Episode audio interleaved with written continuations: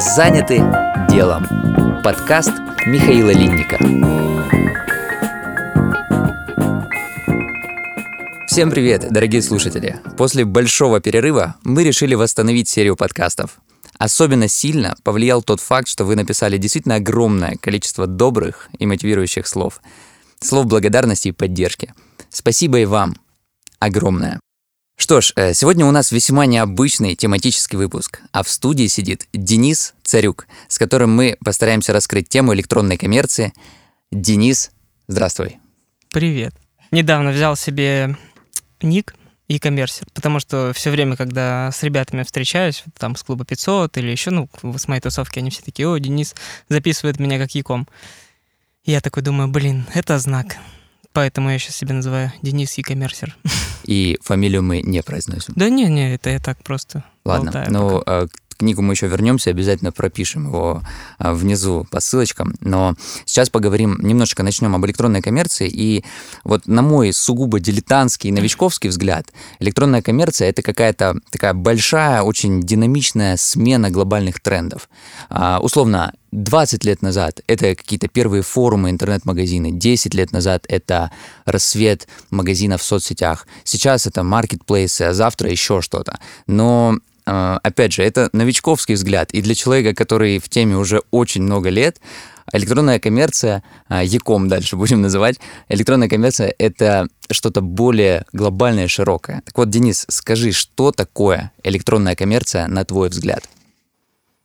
Ты говоришь про э, Яком как смену глобальных трендов, но я бы рассматривал, наверное, вообще в целом сейчас современный мир как смену глобальных трендов, которые происходят очень быстро. Поэтому недавно тоже обсуждали самая главная компетенция человека, который... Вот у меня есть маленький сын, ему 4 скоро будет. Mm. Ему скоро ну, идти там в школу, дальше куда-то. То есть мне сейчас, как родителю, нужно готовиться к тому, чтобы подготовить его к жизни. Ну, то есть какое образование он должен получить, чтобы быть готовым mm к жизни.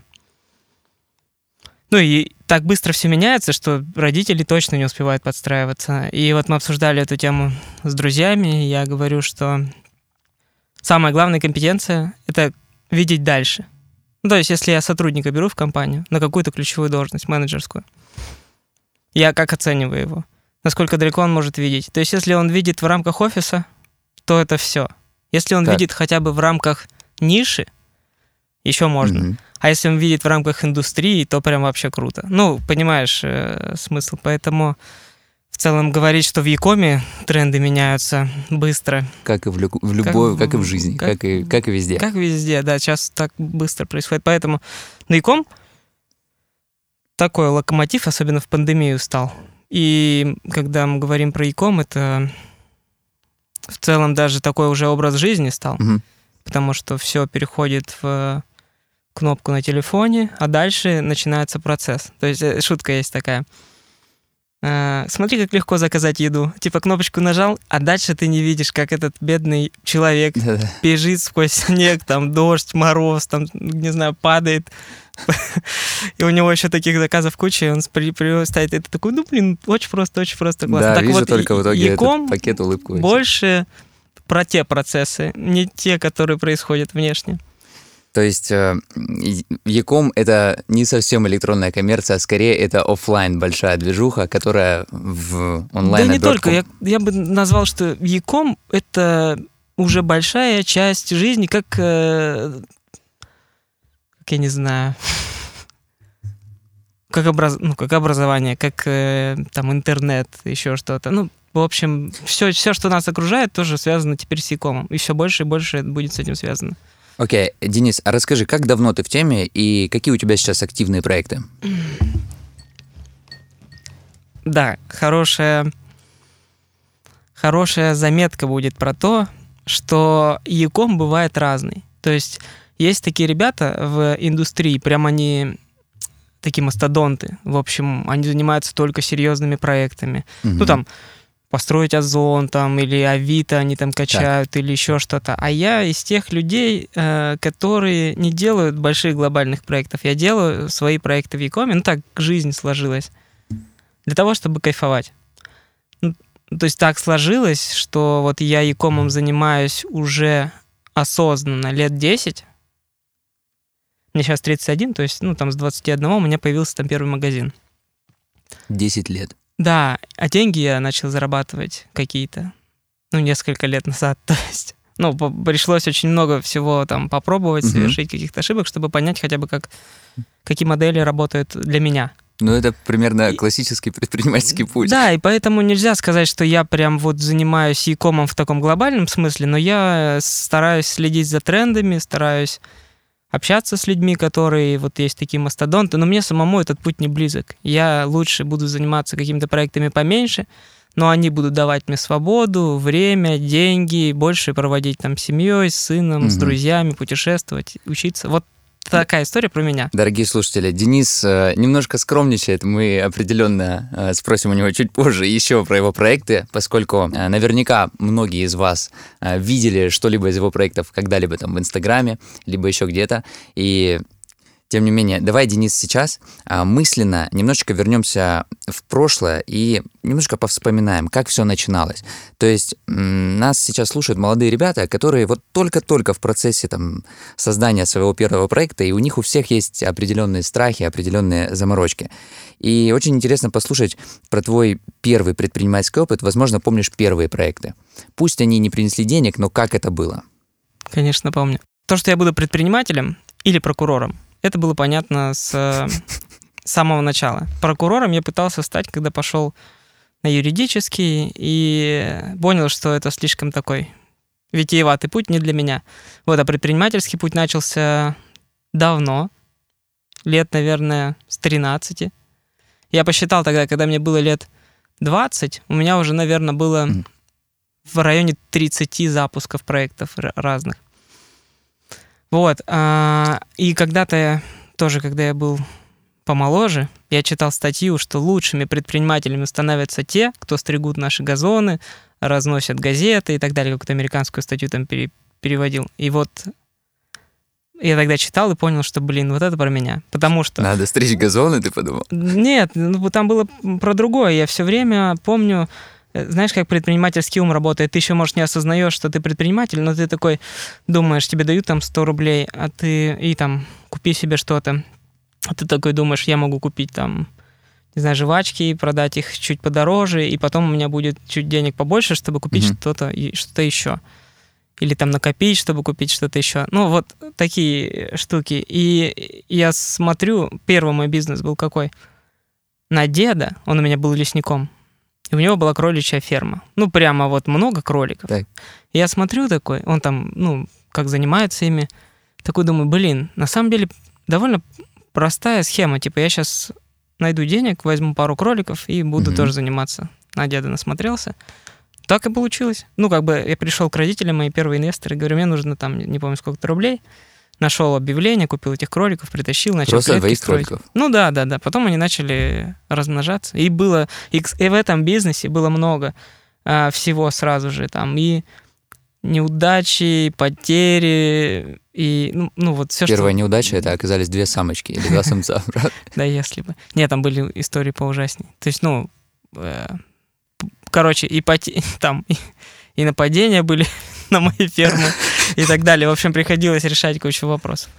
Так, вот. получается, что стартовый капитал был да. весьма небольшой, да. его э, подогнали родители. Да, нельзя, то есть нельзя назвать это скорее бизнесом. Ну, это, что, как это называется? Ну, это какой-то первый предпринимательский опыт. Ну, вот, Можно да, так назвать. Опыт. И, то есть, 30 опытов у меня были отрицательные. Угу. То, у меня там нач... потом пошло, ну, дальше. Там сначала была вот ферма, там был какой-то прием металлолома, создание сайтов, WAP-сайтов. Это когда я научился, как вот интернет у меня был еще dial-up вот этот. Я жил в деревне, 8 тысяч э, человек. Угу. И у меня компьютер появился лет, наверное, в 15. И тогда я узнал, что такое интернет. И у меня такой диалог был, был который по карточкам. Ты не ну, застал такого? Чуть-чуть помладше, да, я тебя. Да. Поэтому... Вот, и я потом еще разобрался, как сидеть в долг. То есть есть стационарный телефон, угу. а, и он занимает, когда ты в интернете сидишь, линию. И тебе никто не может домой позвонить. Родители не могли, например, дозвониться, узнать там, как дела и так далее, потому что я целый день сидел в интернете, изучал всякие штуки. А, ну, например, там HTML, CSS, ну, Мгм. тогда всякие вот элементарные языки программирования. Сейчас вообще ничего не надо такого. Вот. И студию открыл. Там у себя для школы сайт сделал, развлекательный какой-то портал. Все время смотрел какой-нибудь там... ну, раньше были Сиса, ну, такие большие порталы, ВАП, где там чат, обмен картинками. Я вот такие же Я штуки помню для себя делал. Tegas.ru. Э, Вот такой был Ну, портал, там куда всякая там музыка, картинки. или да, только- были всякие шаблоны, движки, на которых делали эти порталы. Вот я первые какие-то деньги зарабатывал на этих историях. А наверняка ты помнишь, как э, относились к этому друзья, родители. Ну, то есть у многих, э, пока на старте нет больших результатов, родители обычно говорят, там, что ты занимаешься фигней, там, иди учись, э, и работай и так далее. Друзья обычно тоже не понимают. А у тебя там 30 неудачных запусков. И как ты... Что говорило твое окружение вообще? Поддерживали ли тебя семья, друзья? Что было? У меня есть две, может быть, шутки, истории. Это когда вот в Тиндере регистрируешься, и там нужно максимум, что написать в описании, проработал свои детские травмы. Ну, ты уже, значит, потратил время, осознал, сходил к психологу, там какое-то время провел. Ну, и для женщин это важно, в общем. Также и с родителями. Я, ну, мне повезло, меня негласно поддерживали. То есть я был совсем маленький и так далее. Потом уже, когда э, я доучился в институте Мгм. И говорю, что я не пойду работать, я уже в институте что-то делал, у меня там были там первые магазины и так далее. Вот, отец э, до последнего не верил, что я не пойду по профессии работать. Ну, юристом, дальше Мгм. потом, да, в сторону суд- судебной системы. А я говорю, нет, это все не для меня. И вот я только закончил институт, собрал шмотки и уехал в Москву. И все. Как отреагировал отец? Да никак. Ну, сначала говорил, что время теряю, а потом уже, когда ну, пошли там какие-то деньги и так далее, ну, как-то смирился. Так же, как с татуировкой моей. Он все время до сих пор, наверное, думает, что она временная. Ну, я ему тоже говорю, она временная. Максимум еще лет 30-40 она будет у меня, все. Я помню момент, у нас в деревне был такой мост, э, это вре- э, место встречи, где мы тусовались э, с друзьями. Мы сидели маленькие, что-то обсуждали за жизнь, и я говорю, хочу купить себе домашний кинотеатр. А Так. он тогда в наших головах, ну, там, я помню, он 40 тысяч стоил на те деньги, я сейчас не знаю, сколько это. Ну, в общем, огромный телевизор, сабвуфер и так далее. И они угорали, что ты будешь копить всю жизнь, и потом будешь с домашним кинотеатром, но жить в коробке из-под него.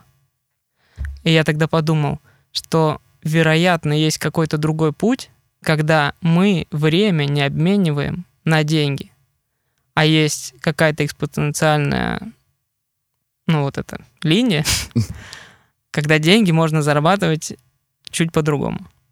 Потому что я же видел людей, которые, живут Который в и красивых домах. кинотеатр, и не коробка. Да, да. И, и, ну, то есть, ну, тогда в голове не укладывалось. Как это может быть? Как-то так. Хорошо, ты сказал про первые деньги. Расскажи, что это была за сумма и как ты заработал ее в Якоме? Ну, это не обязательно там какая-то супер большая, но на тот момент для тебя большая и весомая. История была... Мне нравится, то есть потому что она сложилась так прикольно.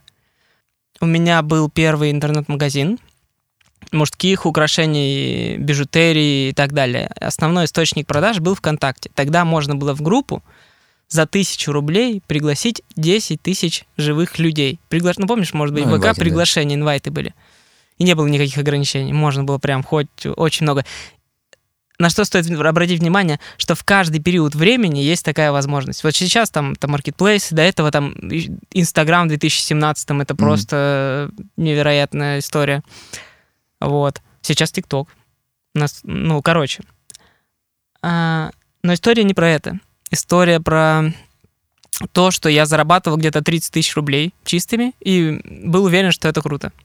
Потому что зарплата в среднем, а я был тогда студентом, на курсе там втором, составляла 20 тысяч, 25 рублей у менеджеров, не знаю, ну, в Иркутске. И ты, грубо говоря, сидел дома, тратил на это, Ну, это какое-то небольшое У время. меня был офис уже, там пару сотрудников, я что-то там планировал. А, даже вот, так, да. и даже при этом у тебя уже было Да, отрицание. да, да, да. Ну, то есть, но я ходил на почту, сам деньги получал с наложенных платежей, там расписывался, ну, в общем, серьезный человек. И э, потом у меня были там параллельно еще какие-то проекты, и мы сняли офис побольше, у меня какие-то партнеры появились по другим направлениям. Я такой думаю, так, надо расти. И решил, вот эта модная история была, поставить себе план кинжал в плане вот либо сделай, либо умри. И я такой подумал, заработаю 100 тысяч рублей. И нужно было придумать какую-то гипотезу. И мне тогда очень нравилось, ну, я смотрел, кто Якомом занимается в России, компания «Экспедиция», это холдинг «Руян», который, которым управляет Александр Кравцов. Так. Может быть, ну, короче, довольно знаменитый дядька. Он примерно на одном уровне тогда был. Ну и вообще по масштабу личности сейчас это Чичеваркин, там, Кравцов, э, Тиньков и так далее. Они там все тусили. У Кравцова здесь ресторан «Экспедиция» в центре Москвы. Сходите, там классно. Там такое прям по-мужицки. Ресторан экспедиция. Да, ресторан Это экспедиция. никак не связано с магазинами? Это или в целом, э, ну, группа компаний, А, ага, Руян, я это как понял. бы главное, а у них там бренды. Они, они сделали Раптор, это вот это вот по телеку, который рекламировали от насекомых.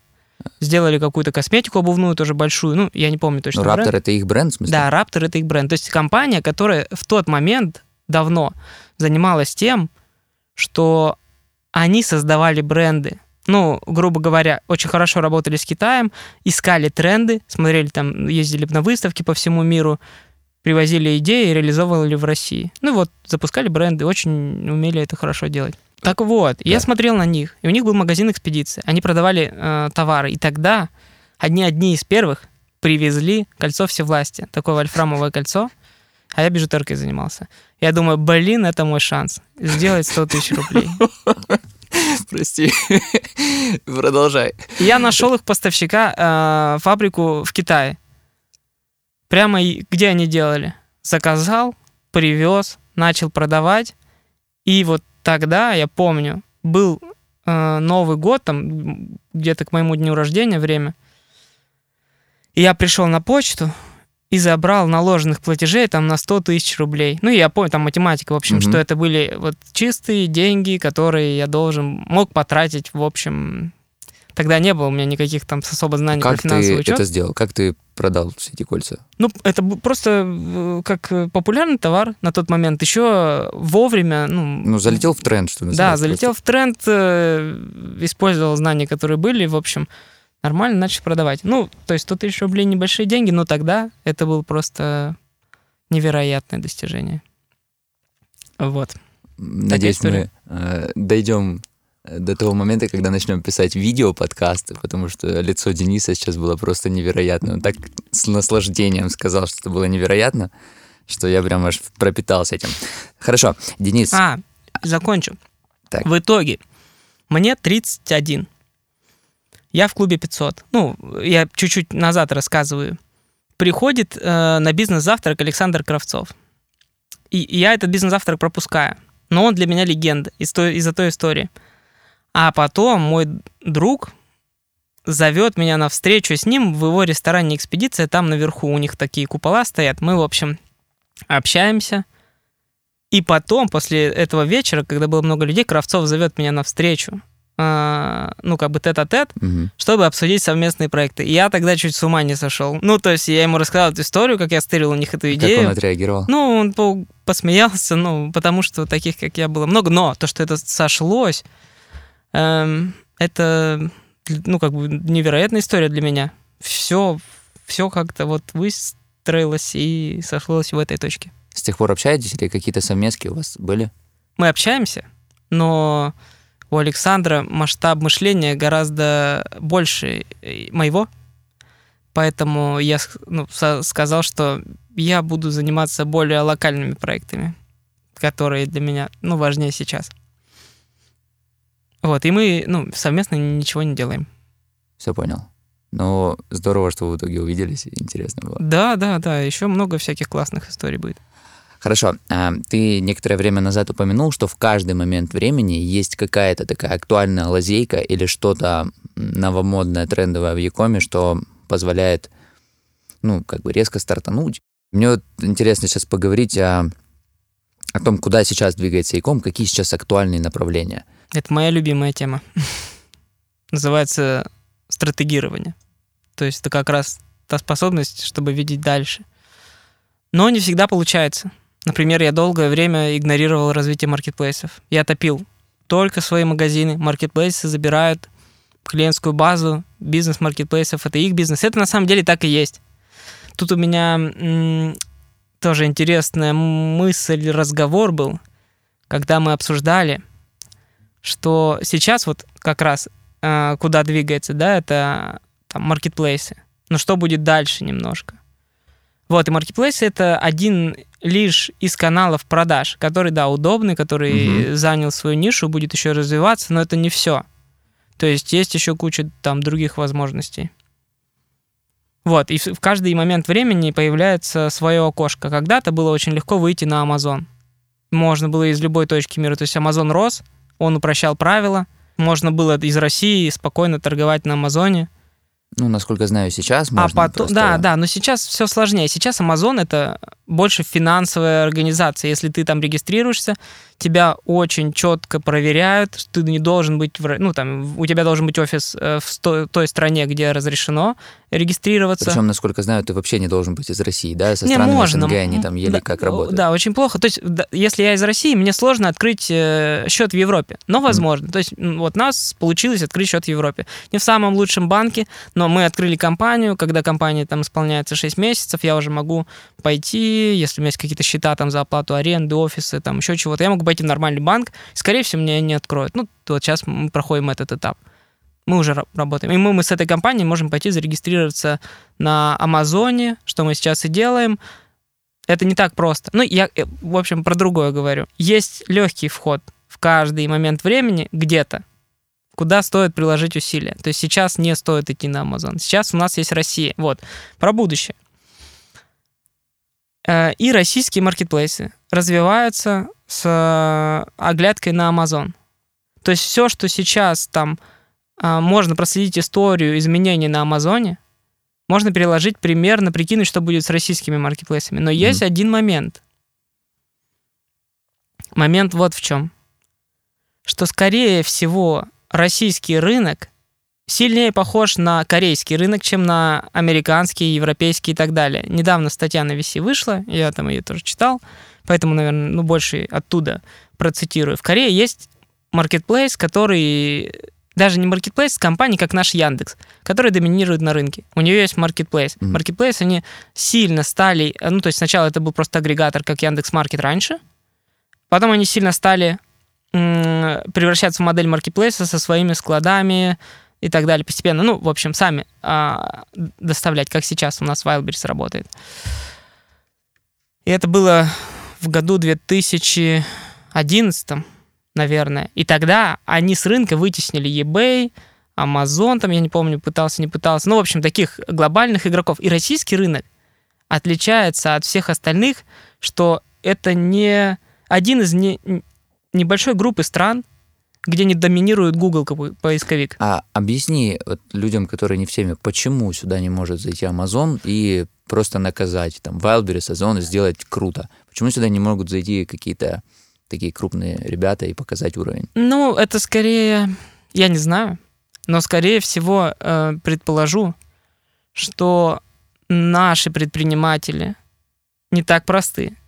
Ну, это играет связка государства, угу. предприниматели, э, какое-то вот там видение, в общем, люди, которые этим занимаются. Ну, в целом сейчас, э, когда мы рассматриваем такие процессы, как глобализация, мы сейчас больше смотрим, что идет, например, война за пользовательские данные. Это не просто там какой-то там процесс, это вот тренд, который, если ты понимаешь его, осознаешь, ты с этим можешь это наложить на примерно видение развития Якома. Все компании должны хранить данные в той стране, в которой mm-hmm. они собирают. Э, защита пользовательских данных тоже увеличивается. Например, вот и что мы получили в итоге? Facebook спрашивает у тебя на, на айфоне, могу ли я собирать твои данные, чтобы показывать рекламу. Что мы имеем как э, продавцы, нам нужно придумать, как измениться, чтобы работать с, с этой историей. То есть мы не можем также эффективно таргетироваться своими предложениями. Блин, я, наверное, сложно говорю, правильно? Да нет, все в порядке. меня. Все в порядке. А то нужно А, как-то Просто прощать. непонятно, насколько это хорошо или плохо, что мы развиваемся вот по такой модели, что российский Это рынок... Это не хорошо и не плохо. Я не думаю, что можно мыслить такими категориями. Просто это надо принять как э, должное, и с этим нужно работать. Вот каждому свою личную стратегию, свое дело, которым они занимаются, ну, подстраивать под текущую реальность. Мгм. Как это попроще сказать? А, Мне кажется, это, ну вот лично мое мнение, это прикольно. Прикольно. Да, прикольно. Amazon не может прийти и нагнуть э, здесь всех, потому что а, это не стоит тех денег, которые придется вложить, чтобы... Чтобы нагнуть. Чтобы нагнуть, да. Ну, это все же из экономической выгоды. Если почему, например, сейчас войн за территорию нет? Ну, вот раньше там Вторую мировую возьмем, война за ресурсы. А сейчас никому территория не нужна, потому что самый главный ресурс это интеллектуальный. И, например, происходит какой-то захват, интеллектуальные ресурсы перетекают туда, где хорошо. И поэтому задача государства, наоборот, просто создать на своей территории благоприятные условия, чтобы ресурс тебе сам перетекал. Поэтому, а если ты территорию захватил, туда нужно вкладывать и вкладывать, наоборот, а не оттуда выкачивать, чтобы там что-то вообще Слушай, было. мысль очень интересная. С, с этой точки зрения, правда, никогда не думал. Ладно, Денис, давай э, мы все-таки вернемся, наконец, к твоим проектам. Ты уже вскользь упомянул, что сейчас вы зарегистрировали компанию, метите на Amazon. А помимо этого, я знаю, что вы активно поставляете на российский маркетплейс, Wildberries как минимум. Что вы, что вы вообще делаете еще и что, вообще что вы делаете? Мгм. Вы? В- Вопрос этот остался без ответа. Ну, а, я точно знаю, что у вас большая команда, и Ну, небольшая. точно Я не наоборот, один. как раз за то, чтобы команды были маленькие. Мы уже продаем в Европе несколько месяцев. А, Мы продаем там один вид товаров через э, Shopify, интернет-магазин, fulfillment э, там в Литве, компания в э, Эстонии. Ну и, собственно, и поставка из Гонконга. Все в белую, такая красивая история. Ну, люблю это направление, оно мне прям нравится. Вот, но тяжело, много своих трудностей, такие даже, как я ну, выводил прибыль, там эстонское законодательство классное. Все деньги, которые внутри компании находятся, не облагаются налогом. Но как только я хочу вы- вывести дивиденды, налог космический. ну, типа 40%, там 50%, ну, в зависимости от там, ситуации, в общем. Вот. А, но все тоже решаемо. А, это то, что касается Европы, и хочу там, да, получить наконец-то аккаунт на Амазоне и уже заниматься международными продажами. Вот. Что касается деятельности в России, у нас э, управляющая компания, которая занимается интернет-магазинами своими, со своим там складом распределительным и так далее. А, Еще раз, компания в России со своим распределительным складом. Ну, управляющая компания, вот э, это группа людей, где я, ну, у меня там есть партнер, Мгм. А, мы занимаемся интернет-магазинами, то есть мы свои магазины создаем, их раскручиваем и через них продаем товары. Мгм. Это не товарка, это полноценный интернет-магазин с полным циклом э, маркетинга. Вот. э, и да, мы свой распределительный склад переделываем под э, преп-центр. Если проще, это fulfillment. Но fulfillment подразумевает там немного другую историю. Просто это преп-центр никто особо не знает это слово. Будем говорить fulfillment. Это когда мы там для себя переупаковываем товары, Мгм. отправляем на маркетплейсы, и другим людям предоставляем такую возможность. Отправить к нам на склад, переупаковаться и поставить на маркетплейсы товары свои. Ну, есть там на маркетплейсе два вида э, работы. Либо партия приходит, переупаковывается и целиком ставится на склад маркетплейса, так называемый ФБО. И ФБС — это когда товар хранится у нас, и это называется торговля со своего склада. Мгм. И каждый день мы отгружаем на маркетплейс только те товары, которые клиент заказал. Я вижу в этом есть- большую э, перспективу, потому что э, склады у маркетплейсов не резиновые. Мы столкнулись в прошлом году уже, и больш... ну, многие, все практически столкнулись с тем, что места закончились. Amazon в свое время тоже там для продавцов просто порезал квоты на поставки. Он сказал, вы могли там хоть сколько поставили, сейчас можете там два палета поставлять, и все. Мгм. А, а когда у тебя есть свой склад, свои мощности, ты можешь и для других людей работать, и осуществлять поставки. Слушай, интересно, а в чем ты видишь, э, в чем ты видишь больший потенциал? Вот в продаже лопат для копателей, то есть там fulfillment вы делаете, или в собственных поставках на маркетплейсы? А Что потенциально более прибыльно, более интересно? историю сразу вспомнил. Э, Когда я, только в Москву переехал, я разговаривал с одним таким опытным предпринимателем. Он э, заводы в свое время купил, заработал деньги на переводках, в метро они продавали. Ну, вот как татуировки, только Мгм. переводки. И потом с этих денег купил э, два завода сумок и что-то еще обуви. Потом начал сдавать в аренду их. Говорит, зачем я всю жизнь занимался сложным каким-то бизнесом, конкурировал с китайцами, когда я мог просто сдавать заводы, вкладывать в недвижку и жить полной жизнью. Но Да. каждый предприниматель, если он предприниматель, любит вот эту вот херню заниматься, там копаться, что-то проблемы эти постоянные. Еще одна интересная мысль. Самый тупой способ зарабатывать деньги – это быть предпринимателем. Если хочешь зарабатывать деньги, нужно... А ну, то есть где деньги находятся? Они находятся на финансовых рынках. Самый правильный способ – стать, ну, там, хо- хотя бы финансовым консультантом. Или там трейдером, не знаю, инвестором, еще что-то. Ну, то есть вот, это про деньги. А все остальное, а предприниматель, слишком много рисков, слишком много проблем. Просто а, это наглухо отбитые люди. Ну, как бы все предприниматели понимают, что они наглухо отбитые люди. Потому что человек есть- с нормальными, ну, как бы э, здоровыми мозгами не будет заниматься этим. Денис, у нас подкаст о том, как показать э, молодым ребятам, что предпринимательское, предпринимательство это круто. А, Есть другая мысль. но ты хочешь сказать, предпринимательство это не про деньги, это, это такой стиль жизни. э, Я имею в виду, Азарт. что это очень опасный путь, если цель заработать деньги. Это как бы стиль жизни, поэтому предприниматели этим и занимаются.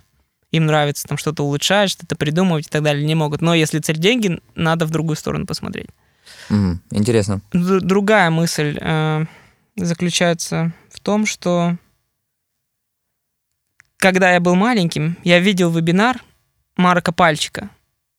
И он говорил, что мужчина может реализовать свой потенциал на максимум в течение жизни, только если он занимается предпринимательской деятельностью. То есть нет у тебя никакой другой деятельности, в которой ты можешь раскрыться полноценно, э, раскрыть свою личность. Потому что предпринимательство — это самый лучший тренинг по психологии, который длится ну, всю твою жизнь, если ты этим занимаешься. Потому что ну, ты в нем все как бы проживаешь на собственном опыте. И победы, и поражения, и проблемы. Ну, в общем, Звучит мотивирующе. да, ну, ты же Денис. сказал, надо добавить. А вот, допустим, как я и сказал, нас сейчас слушают молодые ребята, которые в самом начале пути хотят попробовать, хотят какие-то свои... Вот решили стать предпринимателями, несмотря ни на что, хотят попробовать. И идей нет, но тема электронной коммерции как-то интересует. Хочется что-то современное, хочется что-то за ноутбуком в интернете. С чего начать прямо сейчас? Как ты считаешь, вот что необходимо? А здесь вообще интересен, насколько легкий порог входа сейчас. То есть сколько денег нужно на старт? Также нужны ли какие-то навыки определенные? Может быть, какой-то опыт нужен? Ну, Самое главное, самое важное, что нужно сделать, это подписаться на мой инстаграм. Потому что я там как раз в рамках вот своего нового десятилетнего плана планирую... Вот почему я пришел к тебе. Потому что я сейчас буду вписываться во все истории, куда меня будут звать, где нужно будет рассказывать про Яком. Потому что план мой такой, 10 лет заниматься... А мы, получается, можем сейчас упомянуть твое СМИ, да, которое ты начинаешь? Да, ну, подкаст наверное. выйдет там через... э, Я пару уже, недель? я его уже вчера запустил, ты, может быть, видел.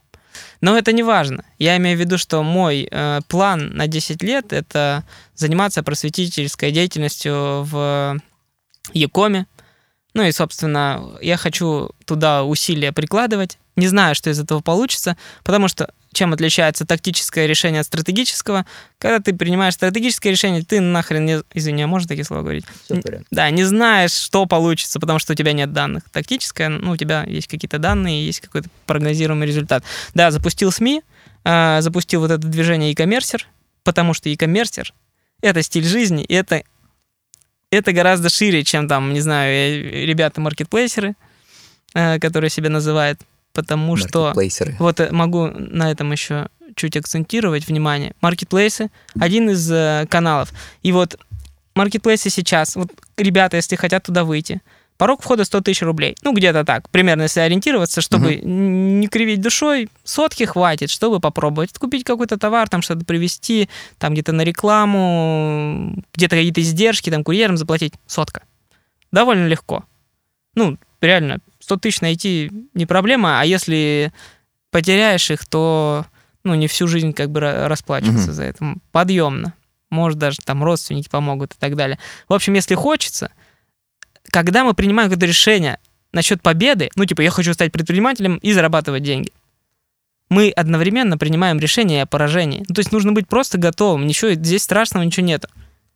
Ты одновременно выбираешь и победу, и одновременно с этим выбираешь поражение. Ну, я надеюсь, эта мысль понятна. Но Хоть... она глубокая. Да, ну, может быть, да, так поверхностно э, кажется немножко абсурдной, но если поразмышлять, то нельзя выбрать только вот все у меня получится. Поэтому, да, какой, какой порог риска у человека, вот чем я говорю предприниматели, больные люди, а, потому что у них в мозгу отсутствует эта история Короче, толерантность к риску называется. Ты можешь и хочешь рисковать. Вопрос другой, что да, всегда там страшно, но желание рискнуть, выиграть сильнее, чем страх. Так, э, так по поводу маркетплейсов э, рассказал, 100 тысяч. Идеальная история. И вот она в чем заключается-то. На маркетплейсе очень много голодных студентов со 100 тысячами рублями. И какой бы ты товар туда не привез, ну или там не поставил, появятся те студенты, которые готовы работать за 3 копейки, понижать цену, демпинговать, делать всякие ужасные вещи, ну, насколько можно, угу. а, лишь бы, ну, у них получилось. И, а когда мы говорим про e-коммерсеров, это ребята, у которых уже есть опыт в маркетинге, потому что вот сейчас мы что получим через несколько, там, через год, через два, на маркетплейсе будут ребята с капиталами, с сознаниями в области маркетинга. А те люди, которые в маркетинге не понимают, понятное дело, они не смогут там э, уча ну, как бы играть в эту игру. Что такое маркетплейс? Это зона открытой конкуренции, когда все видят твои результаты, они все видят все, что ты продаешь, все, что ты делаешь, МП-стат открой, любого все там юрлицо, все посмотри, все прозрачно. Ты не, можешь, ты не можешь гнуть цену там в 10 э, раз, потому что клиент или там конкурент твой заходит в то же самое, там, где ты находит, где ты купил этот товар, смотрит, э, сравнивает, и он видит, блин, чувак гнет цену там в 10 раз. Привезут и буду там в 2-3 раза типа цену ставить. Все, он победил. Все открыто. Нельзя конкурировать э, по-другому, только честными способами и своим креативным подходом. Поэтому знание в маркетинге – это как бы следующий шаг после того, как э, надо решиться на то, что я вот теперь предприниматель и иду в e-com. Ну, или, например, иду чисто на маркетплейсе. Uh-huh. А e-com тебе что дает? Он дает тебе как раз вот опыт в маркетинге, что такое там контекстная реклама, таргетированная, там e-mail, воронки, мессенджеры и так далее. И когда ты этим знанием обладаешь, тебе уже нет смысла рубиться со всеми в этом красном океане маркетплейса. Ты уже можешь думать немножко другими категориями. Как мне создать такой бренд, у которого будет десяток каналов продаж, и не рубиться там по цене. То есть, что ну, ты создал какой-то uh-huh. бренд. Ну, я, кстати, спорил даже вот как раз с Кравцом, что такое бренд, что такое торговая марка. Будем а то вдруг он послушает. Будем говорить торговую марку или торговый знак. И вот, да, у тебя есть инстаграм-аккаунт, блогеры про тебя рассказывают, у тебя есть хороший продукт, у тебя есть сайт, у тебя есть Wildberries, Озон, AliExpress, uh-huh, Amazon, uh-huh. eBay и все что угодно. То есть, ну как, это, это образ мышления, ты должен думать немножко по-другому, когда ты выходишь. Ты возьми, то есть как предприниматель думает, это же что-то улучшить. А, это ты берешь какой-то продукт, его улучшаешь и предлагаешь его клиентам. А неважно уже через какой способ, ну, через какой там канал продаж он будет предложен. У тебя все каналы должны работать. И тогда там, что Озон поднял комиссии, Wildberries там ввел какие-то ограничения и так далее. Ну, тебе все равно. Здорово. Ты мыслишь сейчас э, сильно масштабнее тех людей, которые э, в начале пути запускаются, но а, если подытожить, получается, что э, сейчас актуальны маркетплейсы, и, в принципе, для старта они более чем подходят. А, желание маркетплейсы, там около соточки в кармане для старта, угу. и сразу максимально сильно качать маркетинг и знания о нем, правильно? Для того, чтобы через 2-3 года быть готовым к тому, чтобы резко перестраиваться и отстраиваться от тех, кто не делал этого. Угу. Даже сейчас, ну, уже заходя на маркетплейс, угу. у тебя должно быть уникальное торговое предложение. Ну, то есть ты должен зайти с каким-то предложением, которое будет тебя немножко отличать. Ну, это вот как раз уже базовые знания маркетинга. То есть, когда выбираешь, с чем заходишь, ты должен отталкиваться от своего интереса, от своих компетенций. Грубо говоря, дядя у тебя владеет столяркой и может там делать что-то из дерева, так. хоть все что угодно. И, например, ты посмотрел вокруг, выбрал, окей. Эм, я тут Просто вот с какой историей столкнулся. Есть там ребята, которые учат, э, как зарабатывать на маркетплейсах. И он там берет какой-то товар, тоже выводит, его показывает. И ребята, которые следят за ним, тоже берут же этот товар угу. и начинают пытаться с ним конкурировать. А молодые, как раз э, без знаний там вот этих базовых всяких э, вещей, а он уже, видно, волк матерый. Ну и все, они просто теряют деньги не, не могут с ним конкурировать. Поэтому очень глупая идея, типа, смотреть на кого-то, брать его идеи и, ну, без улучшения угу. просто повторить. Так, а ты вот затронул хорошую тему. Наше время записи, к сожалению, по чуть-чуть подходит к концу, и тем не менее мы успеем э, под конец ее зацепить. Конкуренция, она очень многих пугает, и это даже конкуренция не про маркетплейсы, а вообще в Якоме. Вот сейчас куда ни зайди, уже все есть. Ну, складывается такое ощущение. И людей без опыта это часто отпугивает.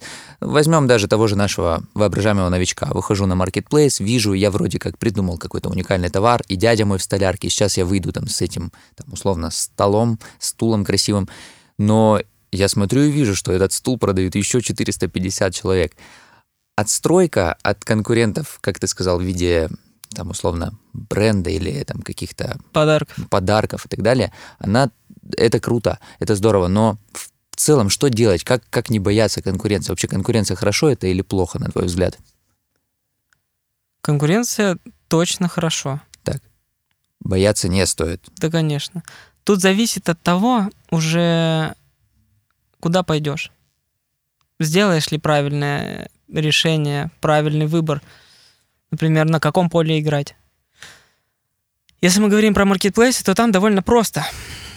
Ты открываешь аналитическую программу, смотришь категории, смотришь э, количество выручки на все товары. Грубо говоря, есть категория, в которой тысяча товаров и 10 миллионов выручки на всех. Угу. То есть ты понимаешь, что тебе нужно будет в этой категории рубиться с тысячу продавцами ну, предположим, что каждый там по одному продает. Mm. А есть категории, в которых есть 5 миллионов выручки, но там 5 продавцов. Ну, образно говорю. Mm-hmm. И тебе нужно, понятное дело, тебе стоит идти туда, где 5 продавцов и 5 миллионов, по миллиону на позицию, и в этом поле конкурировать, потому что, вероятно, если ты там 10% даже отожмешь, это будет лучше, чем если ты потратишь кучу усилий и отожмешь, например, 20% от 20 миллионов с тысячи продавцов.